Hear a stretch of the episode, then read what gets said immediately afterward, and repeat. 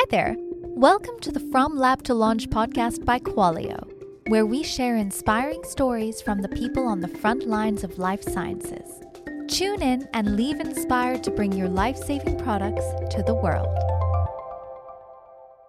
Hello, everyone, and welcome to From Lab to Launch by Qualio. I'm Kelly, your host, and I'm excited to speak with you guys today. Before we jump in, just a reminder to please rate the show and share it with any of your science nerd friends. We know you have some. Also, check out the show notes if you have a story or product you'd like to share with us. Today, I'm very excited to have with us Ernie Wallerstein Jr., President and CEO of Mental Health Technologies, or MHT. Ernie founded MHT back in 2018, and before that, spent his career in big tech, startup, a few other companies along the way. You can read his full bio uh, in the show notes. Mental Health Technologies is a cloud based platform for testing and screening patients for behavioral health disorders. It aids professionals in addressing the growing challenge in providing services for mental health and substance abuse.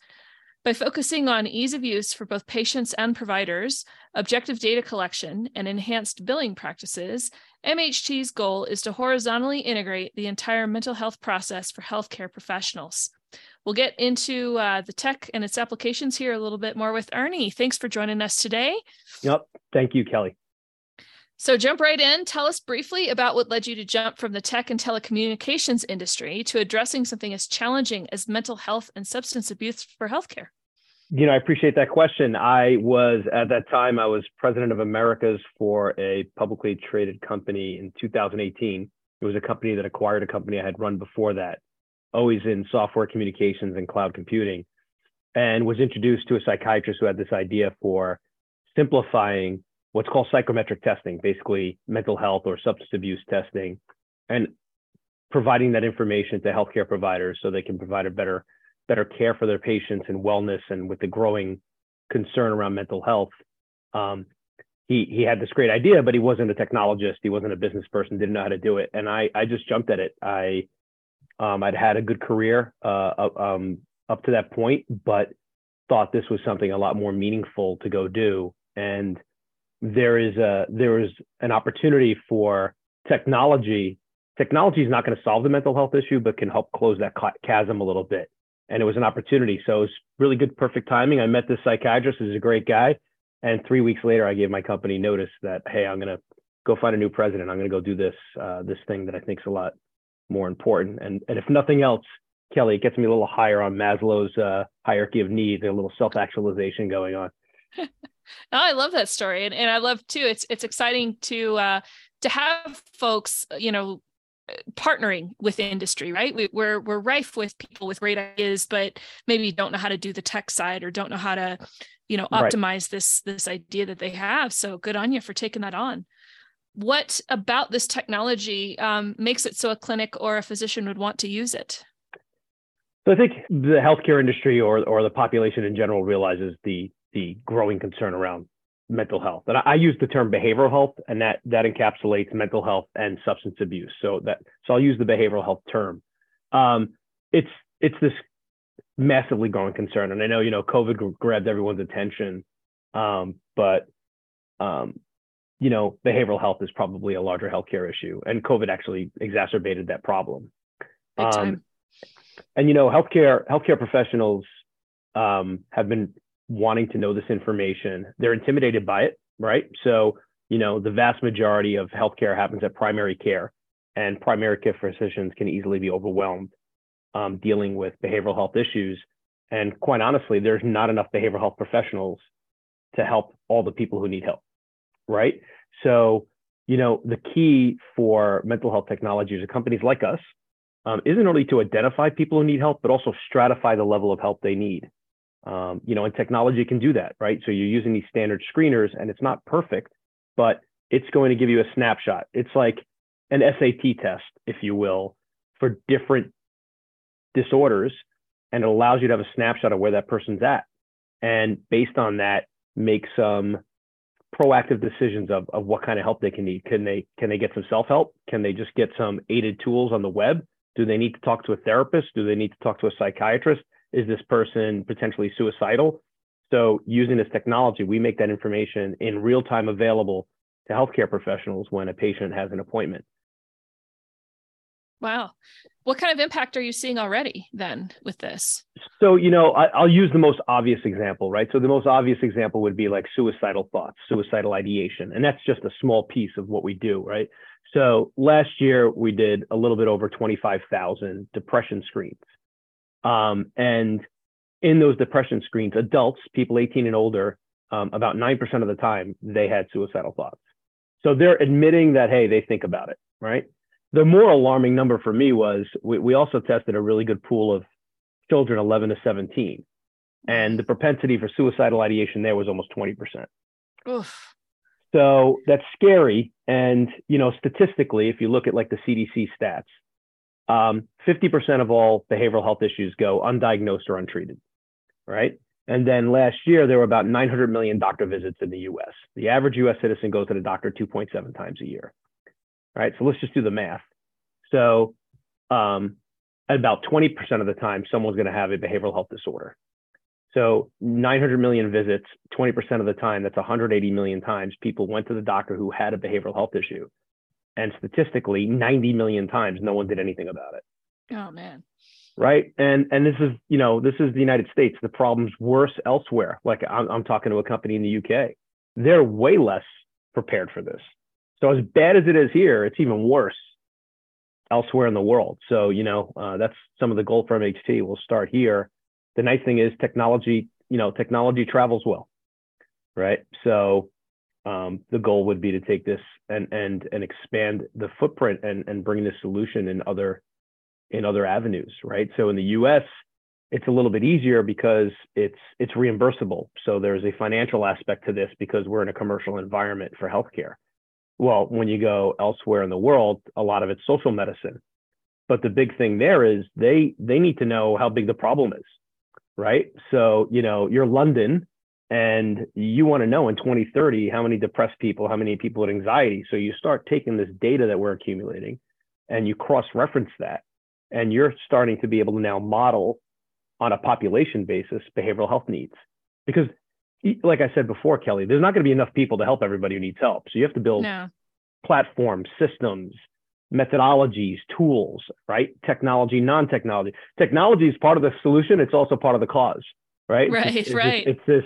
It's a quite a dichotomy, right? Because technology, especially with kids, is a contributing factor to this problem.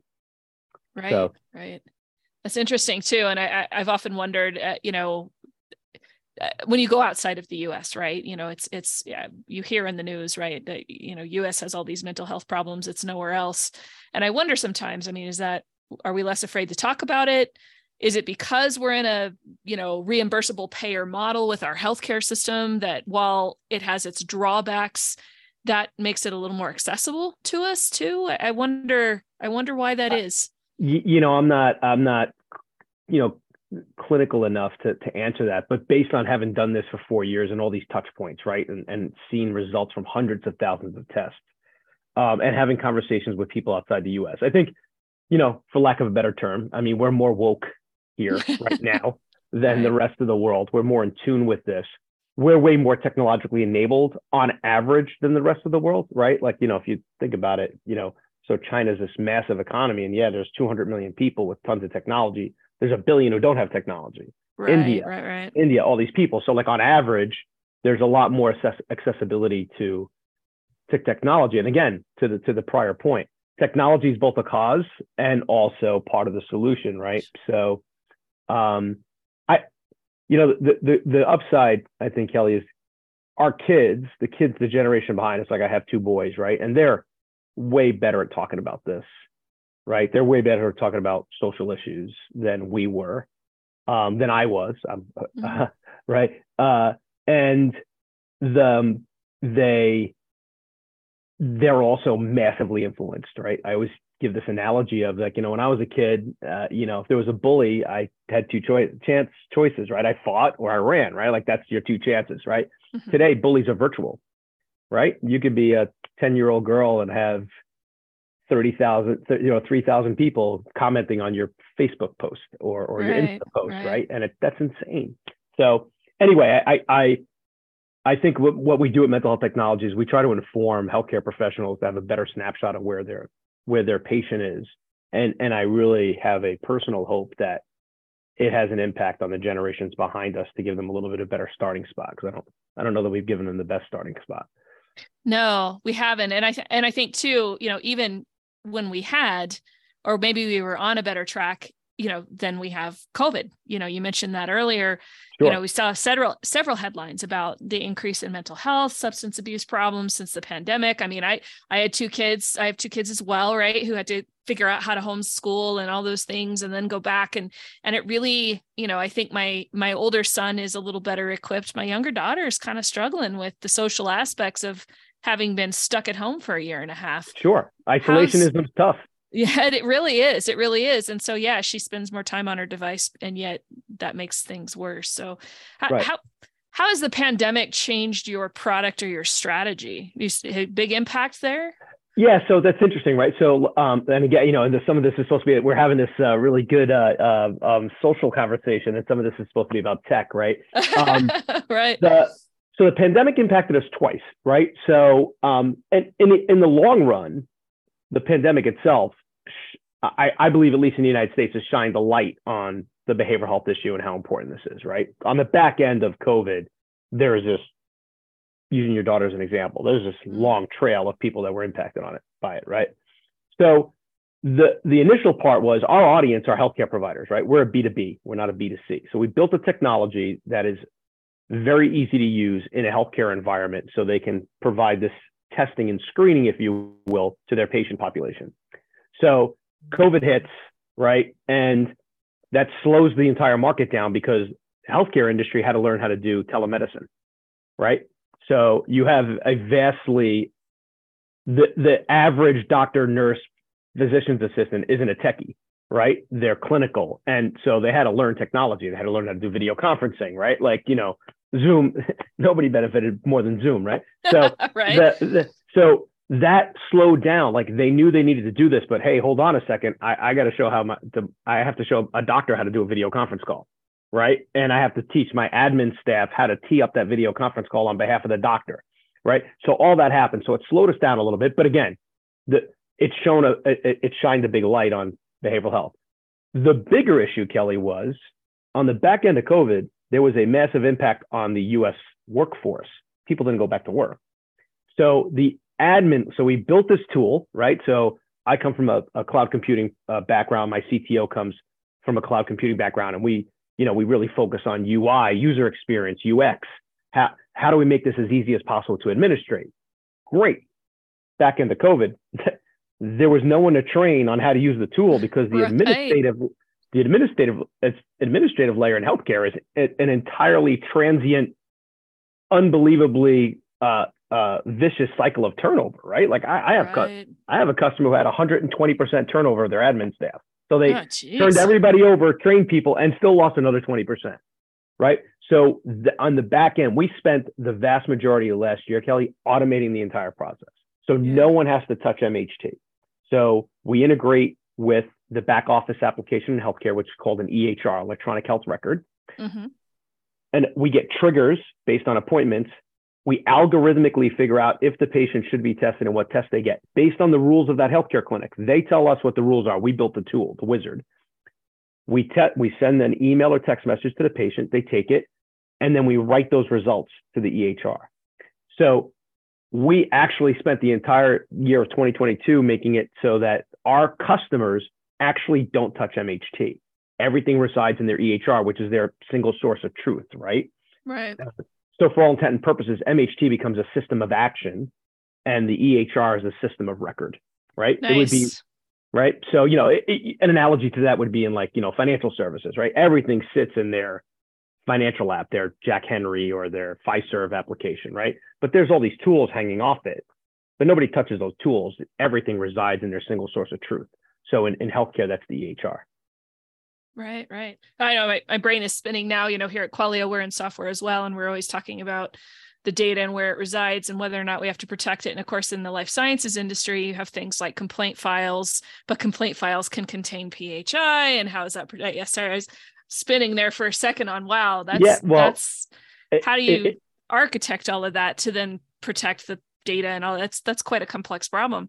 Yeah, so so we we actually thought of that in advance, right? Because when we built MHT, and again, luckily, you know, uh, both unluckily and luckily, I'm not a, I wasn't a 25 year old starting a tech company, right? So the unlucky part is I am not a 25 year old person starting a, a, tech company. That's the horrible part.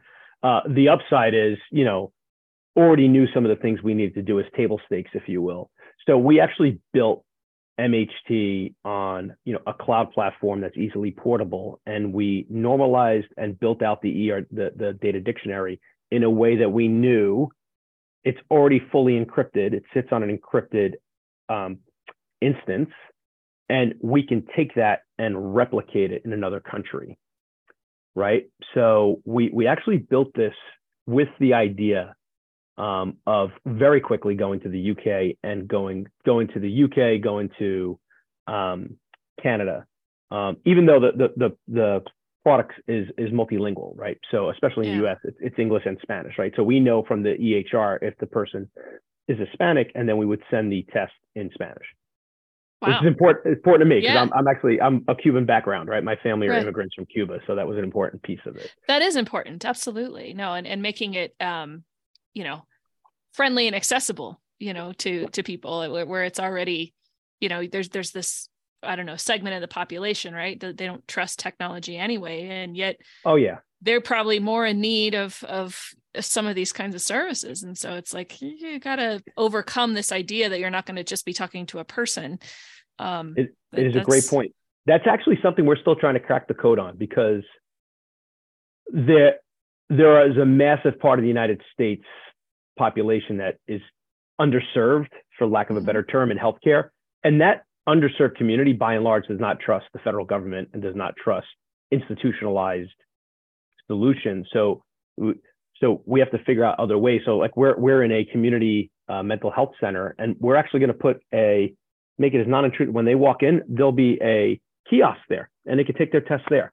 They they they can do it anonymously. Like so, we're making it as easy as possible to get this data so that the healthcare provider knows if there's something that needs to be addressed beyond the primary complaint, right? You know, the analogy, Kelly, would be, you know, I go in because I can't sleep. Well, mm-hmm. am I depressed because I can't sleep or am I not sleeping because I'm depressed? That's an right. important part of finding, finding out the root cause, right? Absolutely. So. Absolutely. Uh, pivot a little bit.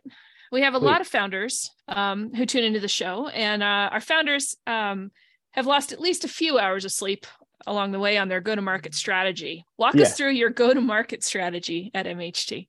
Sure. So we made a conscious decision to go B2B versus B2C. So our customers are healthcare clinics, are healthcare providers, right? So we, so from a GTM, we're not spending a lot of time on consumer based marketing, right? And, and that's on purpose, like at least from my experience. That's a different thing. That's a that's a different animal. It's actually not my background, so that had something to do with it, but that's not the lead cause. There was just there's other companies like mhc out there. They're more focused on the consumer and doing some type of self-help tools and then escalating. We, we took the stance of it's let's get this information in the people that are providing the care, right? So the real key for us is primary care and then automating a referral to behavioral health. So we do that. We audit so you go to primary care, and if you indicate, we'll ask you if you want to talk to a behavioral health professional. We'll automate that referral. So we take the people out of making that decision and make that much more efficient. Um, so in terms of our go-to-market strategy, we focus on healthcare providers. We're, we're mainly focused on large private, and we build our, our entire strategy, Kelly, is around a hub. So basically, we get a large behavioral health provider that has a couple different attributes. The biggest one is they have capacity. They have the ability to take on more patients, right?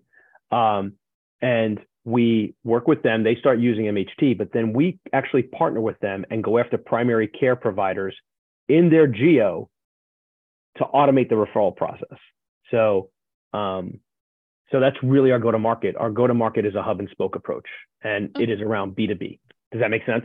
Yeah, yeah, no, that makes that makes perfect sense. You know, and, and in and, that b2b situation that and it took a while to get that going right so um, it, it, took a while and now it's taking off because i think the primary care providers are i think their things have calmed down from covid and they realize that they have to go address this yeah. um, and they're they're just way more open to it and you know, using MHT whilst providing massive clinical value, it's also there's a financial benefit to it, which is it's critical in healthcare, right? Right, right. And anytime we can simplify that too, then you start to see a little bit of that whole economy of scale thing. You know, instead of right. referring these things out, or do I need to refer these things out, that kind of thing, the doctors actually have the brain space to engage.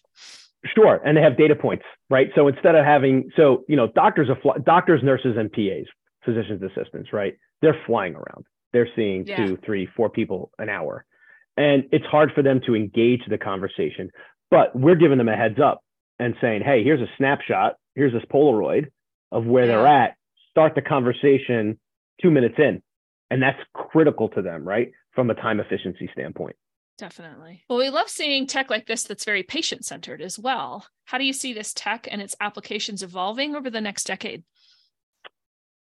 So I think I, I think the future for MHT is we are going to uh, um, really focus like uh, like when you talked about a go to market we're now more focused on business development partnering with people than we are marketing itself. Like we do a ton of marketing we're really good at social media but our big thing is we we look at we look at behavioral health and our technology as sort of a highway right? So you are screening people for behavioral health issues now they're on a road you need a bunch of exit ramps right because some people can do self help. Some people can go to a website, get help. Some people need to see a therapist. And the last thing you want them to do is go to the emergency room, right? The behavioral health issue in the United States is overwhelming emergency rooms in the US, yeah. right? It is a significant percent. So, our the evolution is we will continue to work with complementary solutions in behavioral health that become part of this this continuum of of behavioral health services and the screening. Um, the the the other aspects of this, the biggest thing I see, um, Kelly, is we're going to take all this data, um, we're going to cross-reference and correlate it, you know, from a business intelligence standpoint with treatments, so we can do efficacy of treatment, but also do that based on ethnicity, sexual orientation, um, you know, demographics, and actually start building a model that starts predicting behavioral health issues on a population basis. So, you know, I actually always thought from the beginning that is the biggest thing we'll do. The biggest thing we'll do is allow a population to understand both the cost and the propensity for behavioral health issues so they can build programs to be ready for that. Because right now yeah. it's we are 100% reactive to right, behavioral health right. issues now. We're not in proactive. the proactive world. And where yeah. I see MHT going is is getting into the proactive, like algorithmically using AI, start figuring out that based on these social determinants of health, based on that ethnicity, based on that um, uh, that economic status, we need to go test that person proactively every three months to see how they're doing. Whereas we don't, or we need to know somebody who's affluent, but they're in this area. Maybe we need to try, test them for stress every few months. That gets proactive and then hopefully we start cracking the code a little bit and we actually get ahead of this a little bit because right now we're totally behind it. Yeah the the, the proactive idea is is is pretty impressive. That's and it's it's interesting. That's that's been a common thread in a lot of a lot of the folks I've talked to on this podcast, we talk a lot about, you know, we would like to amass this data and then really start to leverage it, or, or maybe they already have a lot of data. And how do we start to look at now that we have so much more power in analytics and and sure. the, the AI predictor models, all that kind of stuff. Um, at the same time, it feels a little intrusive. Um, you know, maybe to those of us who aren't quite so used to having my whole life be on a computer, but there's there's yeah, some good there, there. There's a, yeah, there's an Orwellian aspect to it, right? So a little bit, a little bit. So that's the other key to this thing, right? So the other key to like the way we did MHT is we we just send we send someone a link from their trusted advisor, which is their doctor, and say, hey, we're asking you to take these. It's entirely up to them if they take it or not. No one's putting a piece of paper in front of them. They could take it at their leisure. They could take it on their computer. They could take it on their email. Like the one good data point I'll give you, somebody asked me, like, all right, what do you do with an older generation? Right. So Medicare people are a big part of our population that go see the doctor.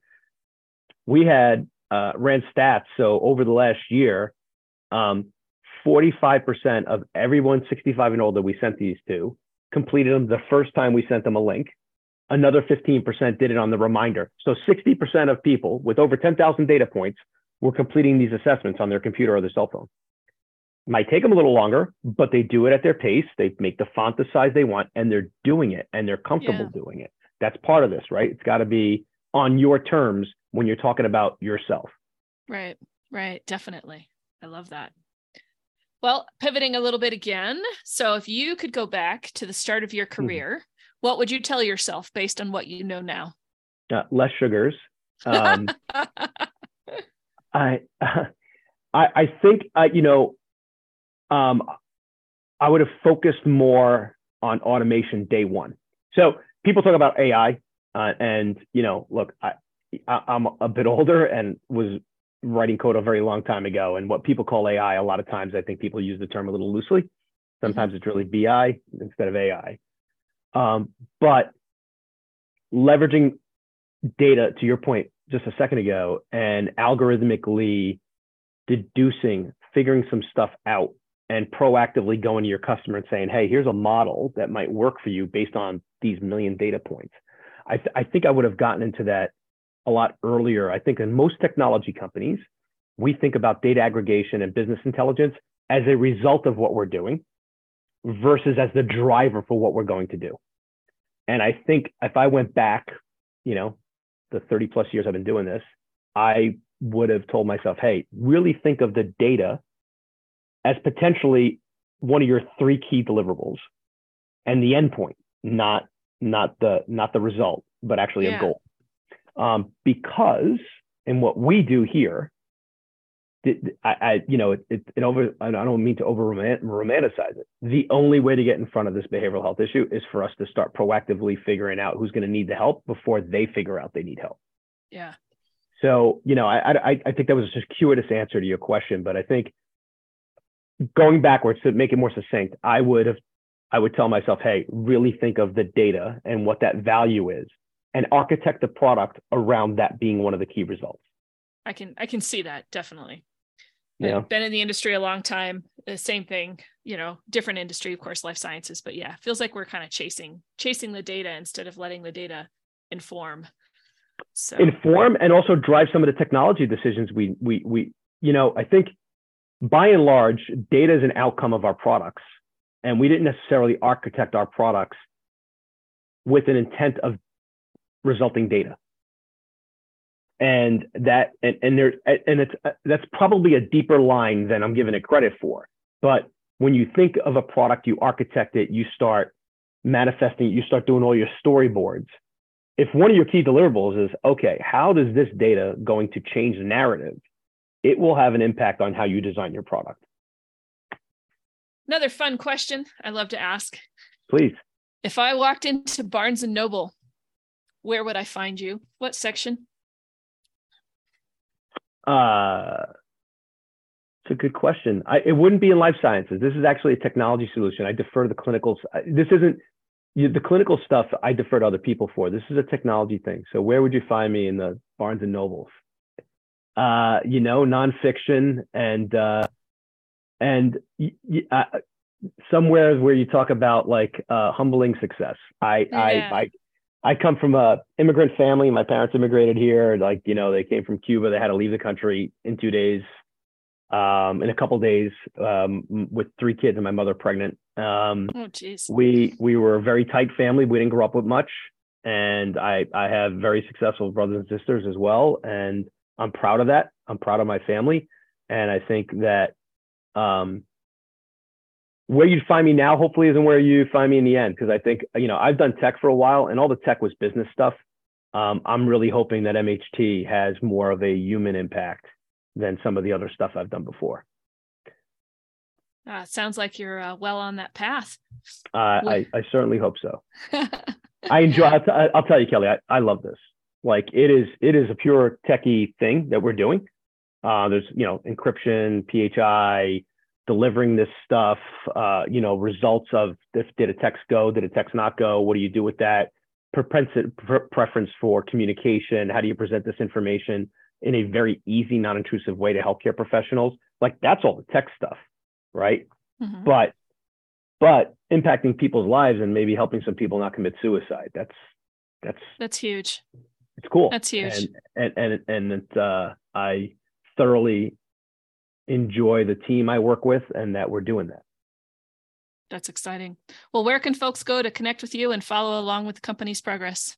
Uh, so MH Tech, so mhtech.com, and all our LinkedIn profiles are there. Uh, I am not basically on social whatsoever other than LinkedIn.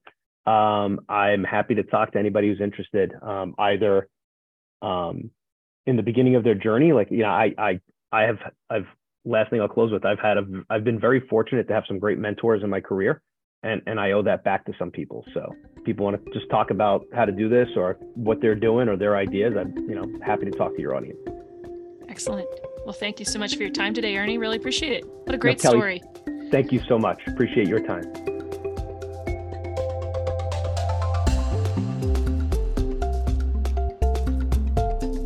You for listening to this week's episode of From Lab to Launch, brought to you by Qualio. If you like what you've heard, please subscribe and give the show a positive review. It really helps us out.